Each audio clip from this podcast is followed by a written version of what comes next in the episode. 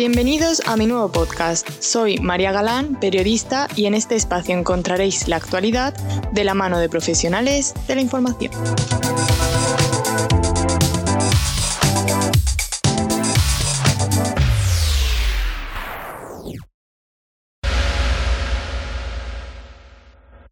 Muy buenas a todos, soy María Galán y esto es un nuevo capítulo de En la piel del periodista. Hoy os traigo algo un poco diferente. Como ya sabéis, la COVID ha marcado las pautas de nuestro día a día. Por ello, he querido hablar con Carlos Navarro, periodista del diario.es, en la sección de la comunidad valenciana. Porque pese a que el periodismo no es una de las profesiones que peor lo está pasando, sí es cierto que es una de las que tiene que estar en constante adaptación. Con Carlos Navarro hablo sobre la importancia de los medios locales, de la desinformación y de lo que supone convivir con un virus a la hora de informar. Por eso, si os quedáis a escucharla, podréis entender un poco más el lado del periodismo. ¿Qué ha significado para el periodismo, en tu opinión, trabajar con el COVID? Trabajar con el COVID.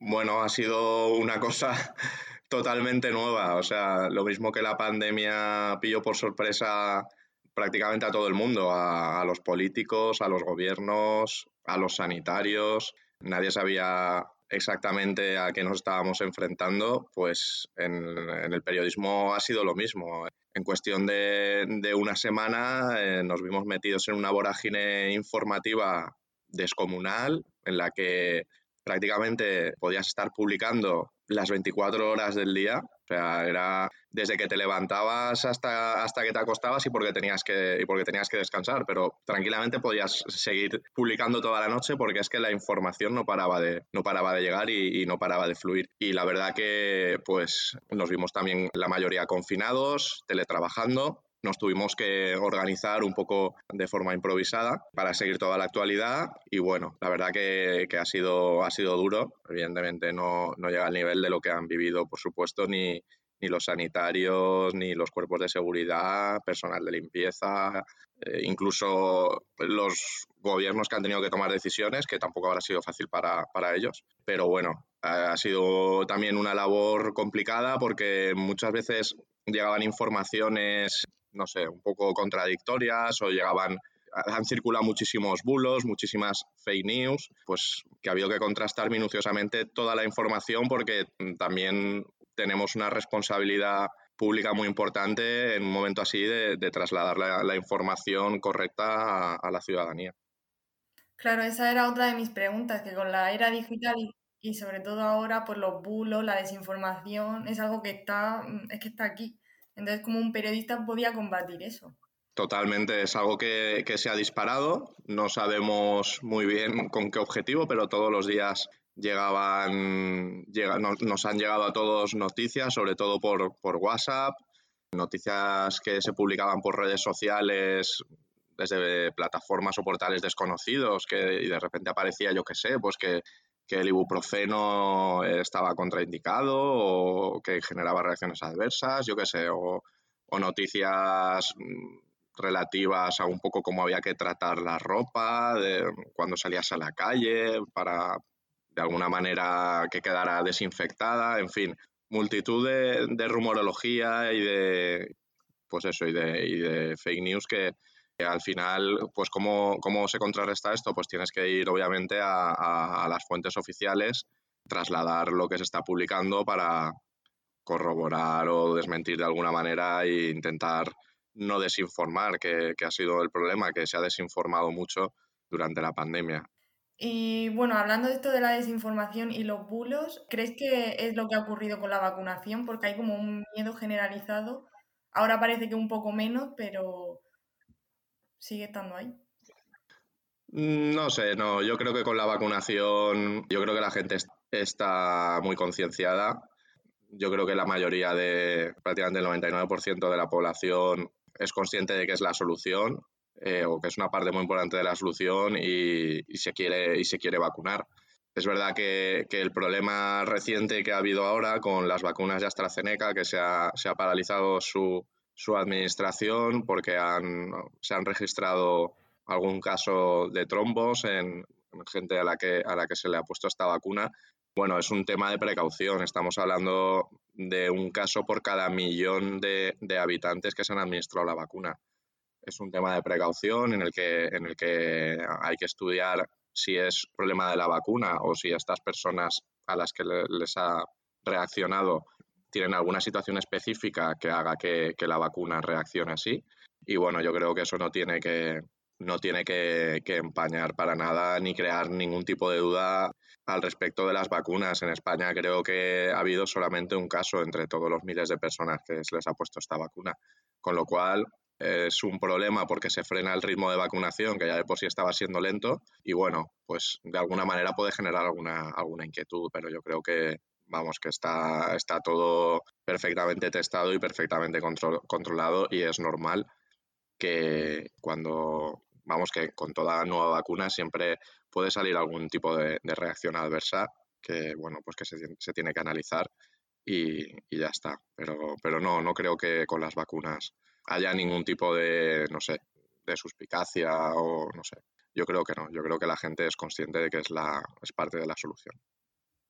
Y con esta nueva forma de vida, ¿crees que se le está dando más importancia al periodismo más cercano? Ahora mismo es más fácil informarse a través de un medio local o, por ejemplo, como es tu caso, a través de comunidades. ¿O crees que la gente aún sigue yendo a lo que es un medio nacional? No, yo creo que de alguna manera sí que, sí que el papel de, los medios locales sí que sale reforzado, porque al final tú cuenta que, la, manera un poco en la que se ha afrontado las medidas, eh, la desescalada o las restricciones se ha descentralizado y cada comunidad autónoma, en función de su situación epidemiológica, ha tomado sus medidas, con lo cual eso fomenta el, eh, el, uso y la búsqueda de noticias de medios, de medios más cercanos. Incluso eh, ha habido momentos en que localidades con más incidencia se han tenido que perimetrar. Quiero decir, ya no hablamos solo a nivel autonómico, sino que a nivel local o a nivel provincial se ha tenido que tomar medidas diferentes a las del resto de la comunidad autónoma, con lo cual yo creo que sí que, que, que la gente sí que ha buscado más o por lo menos el papel de, la prensa local sí que, sí que ha salido reforzado. Claro, por ejemplo, en este caso la comunidad valenciana ha tenido unas medidas que, por ejemplo, eh, otras comunidades no, con el cierre perimetral de X zonas. Por ejemplo, el cierre perimetral de Semana Santa fue una de las primeras que lo hizo. Claro, claro. Cada comunidad autónoma adopta sus medidas y luego también la, incidencia y los datos son diferentes en cada comunidad autónoma. Entonces, si quieres buscar un poco cómo está tu comunidad autónoma, tu provincia o tu localidad, seguramente que, lo vas a encontrar más fácilmente en algún medio local que en un medio nacional que siempre va a dar una información más genérica, con datos más nacionales de todo, de, todo el Estado, salvo a lo mejor alguna comunidad o alguna localidad que destaque sobremanera por algún motivo, pero es verdad que para seguir la evolución de, cada comunidad autónoma la comunidad valenciana ha habido un momento, eh, hubo un momento en el mes de octubre, noviembre, era la que menor incidencia tenía de España. Después de las Navidades se disparó y estuvo varias semanas a la cabeza de España. Ahora vuelve a estar, creo que la tercera o segunda con, con menos incidencia de España. Pues todo eso, quien te lo va a contar mejor va a ser un medio, un medio cercano. ¿Y qué ha supuesto para ti tratar noticias relacionadas con el coronavirus? Pues, a ver, ha supuesto un enriquecimiento personal a nivel pues de que has tocado un campo desconocido hasta, hasta este momento, ¿no? Eh, el campo de la, de la salud pública y de la epidemiología, mm, sinceramente, yo por lo menos, que sí que suelo escribir temas de sanidad, pero no lo había tocado mucho, ¿no? Yo creo que salud pública te das cuenta cuando has un poco empezado a tratar el tema que es eh, la gran olvidada a nivel autonómico y a nivel nacional. Salud Pública al final es el departamento pues, que, está pendiente un poco de todas estas cosas, ¿no? de las alertas sanitarias, pues, de los temas epidemiológicos, nuevas enfermedades. Eh, todo esto lo controla y lo lleva Salud Pública. Y hablando con, los profesionales te das cuenta pues, que en lo que llevamos de, este nuevo siglo, la inversión ha ido decreciendo sustancialmente. Eh, no hay, hay muy pocos profesionales de, salud pública jóvenes. Los que hay, pues son todos de la generación, digamos, por citar al más conocido de Fernando Simón, ¿no? Están entrando muy, muy poca gente joven, seguramente también debido a, que no se incentiva, a, las condiciones, a que no se invierte. Y eso es un problema y ahora lo estamos viendo.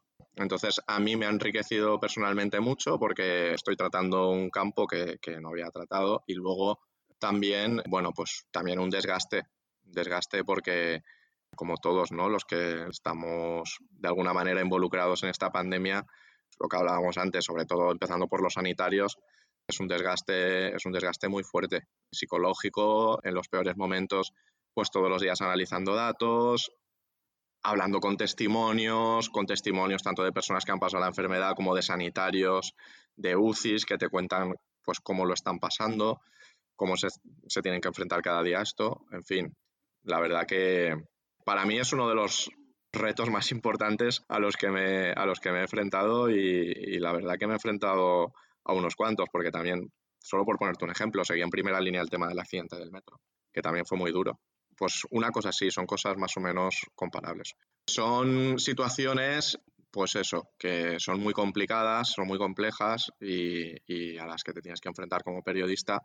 Por desgracia, son situaciones muy trágicas, pero bueno, a las que también tienes que trasladar a, a la opinión pública pues lo que está pasando.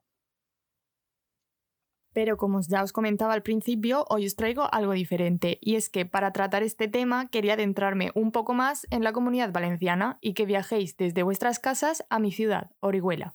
Por eso os traigo a Cristina Belmonte, una enfermera que está trabajando en la UCI del Hospital Vega Baja. Hablar con ella fue, entre otras muchas cosas, conmovedor, y espero que su testimonio sirva para que seamos un poquito más responsables.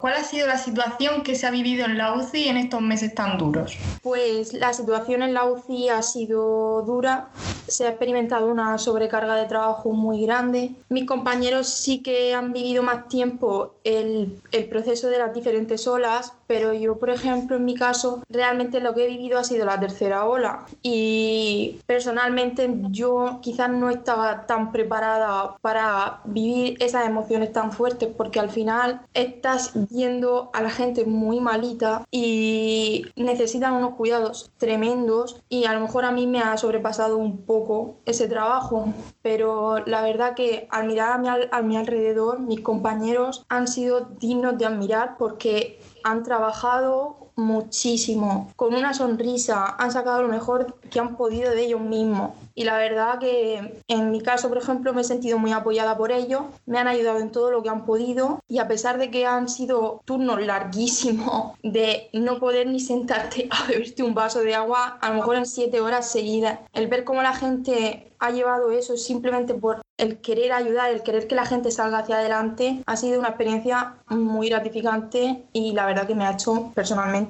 a mí madurar mucho. Sí que es cierto que, la que se han vivido unos meses muy duros, que al final las cosas pasan factura, pero creo que todos los sanitarios, tanto como enfermeros, médicos, celadores, equipo de auxiliar de enfermería, todos hemos salido muy empoderados de esta situación. También se puede decir que habéis como sufrido una fatiga emocional, ¿no? Porque tiene que ser muy duro el estar en una UCI y ver a gente pues con respiradores o gente que no es capaz de, pues, no sé, de, de llevarlo bien. En el sentido de porque haya gente que le ha pasado más factura que a otros la COVID. Por supuesto. Al final, hombre, en, ese, en esto tengo que hablar personalmente de mí porque a mí sí que me ha fatigado mucho emocionalmente. Al final estás trabajando y estás viendo todos los días, no cosas malas, pero sí estás viendo a gente muy malita todos los días y al final eso te entristece por dentro. Tú lo que quieres cuando alguien piensa en salir al mundo laboral, como me ha pasado a mí, que ha sido mi primera entrada, piensas en que va a ser todo, que vas a ver a la gente bien, sana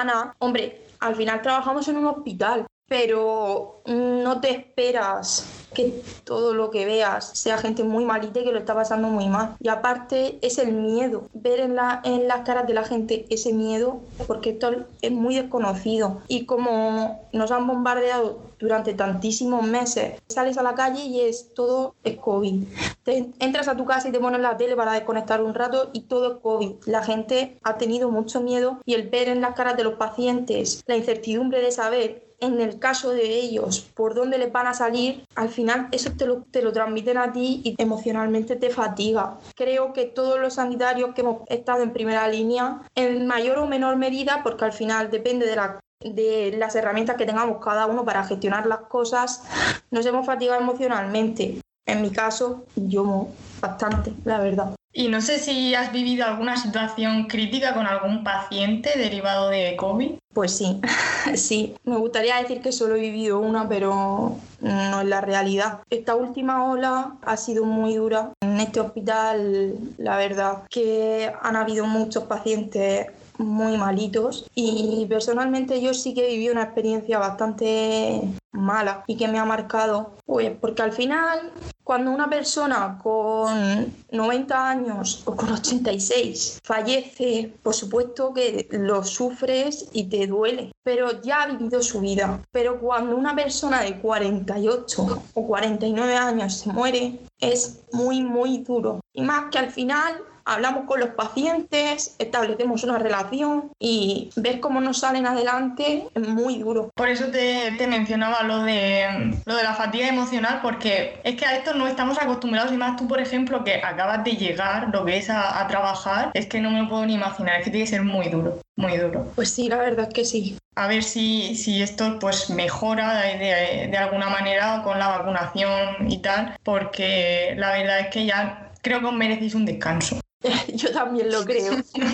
y yo al final, pues tampoco me he comido como las, entre comillas, por así decirlo, las tres horas, pero trabajo día a día con gente que lleva desde marzo viviendo esta situación mes tras mes tras mes. O sea, no me quiero ni imaginar lo que tiene que ser estar en la piel de esas personas. Y aún así van a trabajar con una alegría y con unas ganas que la verdad es que a mí me dan envidia, porque no quiero ni pensar cómo estaría yo en su situación. Pero yo espero que esto acabe. A ver, acabar. Acabar no va a acabar ni hoy, ni mañana, ni en este año. Eso creo que lo tenemos claro todo el mundo. Pero que se controle un poquito. Creo que, creo que es necesario ya para que algunos puedan descansar, que creo que ya se lo merecen, y que no les pase ya, porque al final si esto continúa así, le va a pasar factura a todo el mundo, porque una persona tiene un límite y por muy fuerte que algunos sean, creo que vivir día tras día penurias, por así decirlo, porque hay alegrías también, pero hay que ser realistas.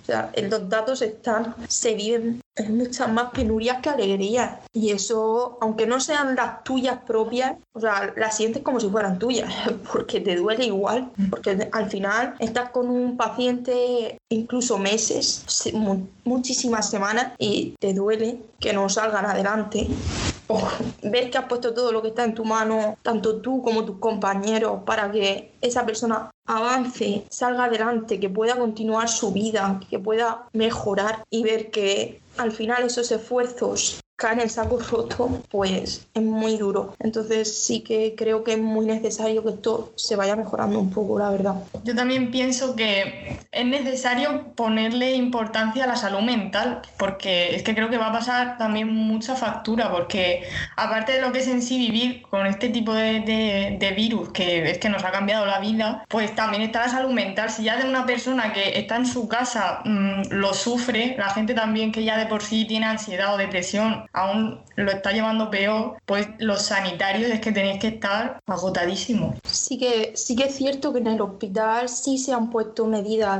para proteger nuestra salud mental. Hay un equipo de psicólogos que realmente no estoy muy puesta, pero sé que no sé, dos o tres días a la semana eh, van y hacen un tipo de terapia. No he, no, no he tenido la suerte de poder acudir a ninguna porque cuando han ido a lo mejor he estado muy liada con un paciente y no y no he podido salir porque las cosas son así. Pero sí que es cierto que sí que se están poniendo medidas desde dentro del hospital para intentar proteger esa salud mental, porque sinceramente es el pilar. Si una persona está bien consigo misma, podrá desempeñar su trabajo al 100% o si no al 100% a un 99%, para que me entiendas. Mm. Pero podrá desempeñar muy bien su trabajo, podrá hacer las cosas tranquila, con calma, con positividad, con mil cosas. Pero si ese pilar empieza a temblar o como en muchos casos se ha oído noticias, al final todos conocemos a alguien que esa base ha fallado y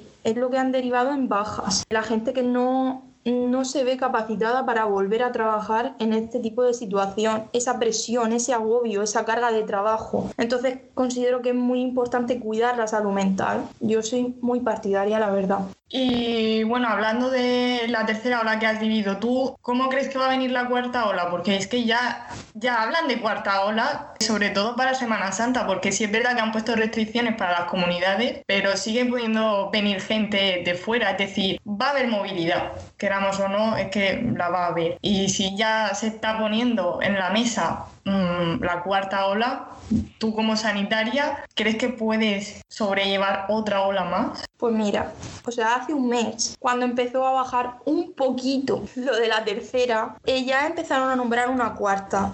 Yo me tapaba los oídos porque no lo quería escuchar. Y no, o sea, a día de hoy no entiendo el por qué por fuerza va a venir una cuarta ola. O sea, todo el mundo ya sabe que va a venir una cuarta ola. Vamos a ponerle un poco de remedio. Creo que mmm, creo que va a venir seguramente. Creo que no va a ser tan fuerte como esta tercera porque esta tercera ha sido mmm, arrolladora. Creo que no. Espero tener razón porque si es como esta tercera, sinceramente y sin ser muy brusca, como sociedad me daría vergüenza lo que somos, de verdad, porque creo que no hace falta que se muera más gente para que la gente empiece a comprender que esto es verdad. Llevamos un año de pandemia mundial, no estamos aquí en España solo, o sea, el mundo entero está como estamos nosotros. Unos países mejor, otros países peor, vale, pero que después de un año no hayamos aprendido que tenemos que hacer cuatro cosas básicas para que la cosa mejore, me parece muy fuerte. Y me parece peor aún que después de lo que ha venido después de Navidades, la gente vaya a caer otra vez con la misma piedra y vaya a volver a hacer lo mismo. Estoy la verdad que si viniera una cuarta ola, que seguramente, porque al final los que entienden son los expertos, y si los expertos ya lo están diciendo, es por algo. Los médicos ya lo dicen, porque se basan en lo que vino una ola después del verano, que de esa no sé yo tanto en la tele, pero vino una ola después de verano y bastante gorda. Y fue de una semana a otra. Luego, la segunda ola no había, como dicen mis compañeros, la segunda ola no había terminado aún y estaban ya con la cabeza dentro de la tercera, de las navidades. Creo que no ponerme por, ni por posicionarme por un partido ni por otro. La verdad es que la política actualmente me da bastante igual. O sea, no me canto por ni uno ni por otro. Pero creo que ya es hora de que no se le eche tanta culpa a los de fuera o a los que manejan, porque la culpa la tenemos nosotros como sociedad. Porque llevar una mascarilla creo que no va a hacer que te mueras ni, ni, nada, ni nada por el estilo. Yo la gente que dice, es que me agobia mucho y no puedo respirar. Perdona, es que me dan ganas de contestarle. O sea, ¿prefieres que, que, te metan un tubo en la boca y estar ingresada un mes? Siento ser dura, pero es que ya una se cabrea. O sea, llevamos un año así y que no hayamos aprendido aún las cuatro cosas básicas que hay que hacer para que esto se controle y estemos todos medianamente bien. Ya es un poco fuerte. ¿Vendrá la cuarta ola? Pues sí, pero que seremos, para mí, una vergüenza, una vergüenza. Y si la gente estuviera un día en el hospital un único día. O sea, es que creo que no les hace falta ni un día. Con dos horas que se vengan allí con nosotros, igual se les quita las ganas de juntarse, de salir tanto y de no evitar que venga una cuarta ola. Ya está bien de que empecemos a ser todos un poco consecuentes con nuestros actos y un menos egoístas. Que se puede vivir y se puede ser feliz sin necesidad de hacer ciertas cosas. Mi opinión. Ya en cada uno en la conciencia cabe lo que haga. Pero me da tristeza pensar que hasta que no le toca a un familiar tuyo o que mm, alguien que conoces ha fallecido por COVID, la gente no cambie. Eso es un poco fuerte. Y creo que esta tercera ola ha dejado mmm, muchos casos de esos. O sea, creo que al final todos tenemos a alguien ya al que le ha rozado o bien un pariente mm, cercano o el pariente de un amigo de tal. Todos tenemos ya a alguien que ha estado muy malito o incluso ha fallecido por el COVID. Espero que no haga falta más experiencias para que aprendamos un poquito. ¿Qué consejo le darías a toda esa gente que es negacionista o que piensa que no pasa nada por no cumplir las restricciones? Que parece que es como que no le toca personalmente. Simplemente decirles que si no creen, vale, pero que no hagan que sus actos perjudiquen a los que sí creen. De primera te digo que no entiendo cómo sigue habiendo gente que es negacionista. Para mí es algo impensable después de todo lo que vi. He leído noticias en internet de que a los sanitarios se nos están, los políticos nos están pagando mucho dinero para que nos callemos y que no digamos nada. Y la verdad es que me da risa porque yo de momento no me estoy construyendo ningún castillo, ni una mansión, ni nada de eso. No sé la gente en qué mundo vive todavía, pero para los que son negacionistas, decirles que si no creen en lo que está pasando y en lo que estamos viviendo, que por lo menos respeten a la gente que sí cree y que nos estamos dejando el lomo y la cabeza, las cosas como son, en intentar que la cosa mejore. Porque al final, si todos dejáramos de ser un poco egoístas, pues las cosas irían mejor. Entonces a esos negacionistas les digo, si no creéis, vale, pues estáis en todo vuestro derecho. Que no lo voy a compartir nunca, sí, pero estás en tu derecho. Pero aunque no creas, ten conciencia social y ten empatía y haz las cosas bien que no cuesta nada porque simplemente mantener dos metros de distancia con alguien que no conoces creo que no cuesta un mundo porque yo antes tampoco me iba pegando a las espaldas de la gente y ponerte una mascarilla el rato que salgas de tu casa tampoco cuesta nada. O sea, un poco de empatía social y un poco de vamos a hacer todos un, un, poquito solo para que esto mejore. Entonces, si no crees, perfecto, ¿vale? No soy la típica, no radical, simplemente no soy la típica que piensa, pues ya no se le que no se les dé atención sanitaria si, si por, se contagiaran, ¿qué ha pasado? No, yo no digo eso, porque al final todo el mundo nos equivocamos y todo el mundo hemos cometido errores y todos podemos tener un pensamiento que con el paso del tiempo puede ir cambiando y variando. Pero si no creen que colaboren un poco, ya que somos una sociedad civilizada supuestamente, y pongamos un poquito todo de nuestra parte y ya está. Y además que todo el mundo tenemos algún, algún conocido o algo que trabaja en el mundo de la sanidad o no sé, ¿por qué vamos a mentir? Es que me parece de risa. Me apetece vestirme con un mono eh, que sudo lo, los litros que me he bebido el mes pasado porque me apetece, porque me están pagando más. Pues no sé si creo que el Estado dentro de nada, como la cosa continúa así, no va a tener dinero ni, ni para pagarnos, que nos va a pagar de más. Es que es de risa, sinceramente. Y yo cuando me sale algo en internet o en alguna red social, que siempre, sabes que siempre hay alguien que no cree en estas cosas o que directamente no es solo no creer, es solo no hacer las cosas bien, porque para mí el que no hace las cosas bien y presume de ello es un negacionista más, porque si no, no me cabe en mi cabeza que creas y que sepas la gravedad de la situación y que hagas las cosas que haces. Yo prefiero pasar y hacer como que no he visto nada, porque si no, al final la que padece y la que se estresa pensando en por qué la gente es así soy yo. Y creo que ya no hay necesidad. Que cada uno haga lo que quiera y que tengamos un poco de empatía social, que vayan las cosas para adelante y ya está. Hablando un poco de las vacunas, ¿cuál ha sido tu experiencia con la vacunación? Pues mi experiencia, la verdad, que ha sido bastante positiva. Yo no he experimentado esos efectos secundarios previos, parece que a la muerte, como la gente dice. Yo me he vacunado, me ha dolido el brazo como con cualquier otra vacuna, porque para quien se haya puesto una dosis de vacuna del tétano sabrá perfectamente que el brazo te tiras dos días con él que ni lo puedes mover una vacuna, más ningún efecto secundario. Sí que es cierto, en mi caso, ¿vale? Sí que es cierto que haya gente que sí le ha dado fiebre, dolores de cabeza, pero un día, o sea, no, no ha sido nada grave. Yo mi experiencia ha sido muy positiva, no, la verdad que pues yo estoy contenta de haberme vacunado, porque creo que es un paso, no, un gran paso para que esto termine. Yo la recomiendo completamente, vamos. ¿Qué voy a decir yo? Pero mi experiencia muy positiva y todos hemos estado muy contentos. De hecho, yo la recibí con alegría. Digo, que siempre tienes esa incertidumbre, es como con todo lo nuevo, no porque sea una vacuna, pero luego pensándolo digo, qué bien, puedo respirar un poco tranquila de entrar en mi casa. Y cuando ya me pusieron la segunda dosis, yo voy a trabajar y ahora por lo menos ese miedo de entrar a mi casa y contagiar a mis padres se me ha quitado no un 100%, claramente, pero sí un 60 o un 70%. Yo espero que a final de año, no sé si va a ser posible porque no, no sé, no he hecho los cálculos de cuánto tiempo se va a tardar en vacunar a la población española, ni he leído nada del tema, pero confío en que a final de año gran parte de la población esté vacunada y en base a mi experiencia, lo que estoy viviendo ahora en el ámbito laboral, creo que la vacunación se está empezando a notar bastante. Luego ya no sé si tema cuarta ola y tal, pero lo que es en el ámbito sanitario se está notando bastante la vacunación. O esa es mi opinión. Ya en datos y en estudios y tal no puedo decirte, pero eso creo yo. Y para acabar la entrevista así con algo positivo, no sé si has vivido alguna experiencia positiva dentro de, de lo que es vivir en pandemia. Por supuesto que sí. Creo, claro que he sacado cosas positivas. He crecido como persona muchísimo.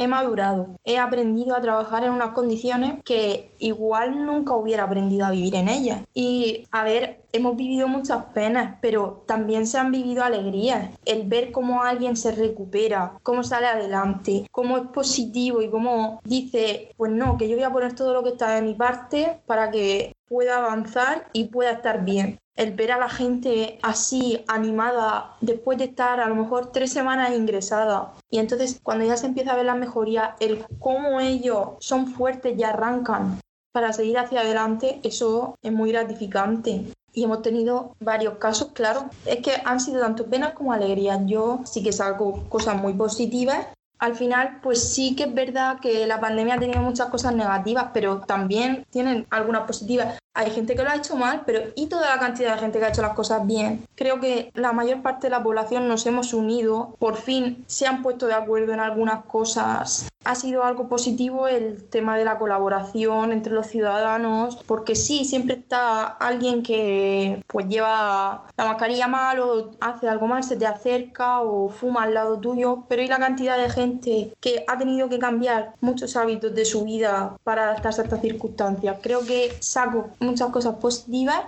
tanto como desde fuera del hospital como desde dentro. La tercera ola situó a la comunidad valenciana en una de las comunidades con más riesgo de contagio, llegando a los 10.000 positivos diarios. Si es cierto que a día de hoy la incidencia acumulada es mucho más baja, con una tasa de 33 casos por cada 100.000 habitantes. Por eso, Mientras esperamos para poder abrazar a todos nuestros familiares y amigos, tenemos que poner nuestro empeño para no volver a esas cifras tan altas. Ahora solo queda esperar a que la vacunación continúe, aunque sea a un ritmo más lento de lo deseado. Desde aquí quiero mandar un saludo a mis dos invitados para este podcast. Ha sido un placer hablar con ellos. Y a vosotros, muchas gracias queridos oyentes por llegar hasta aquí. Buenas tardes, yo soy María Galán y esto ha sido todo por hoy.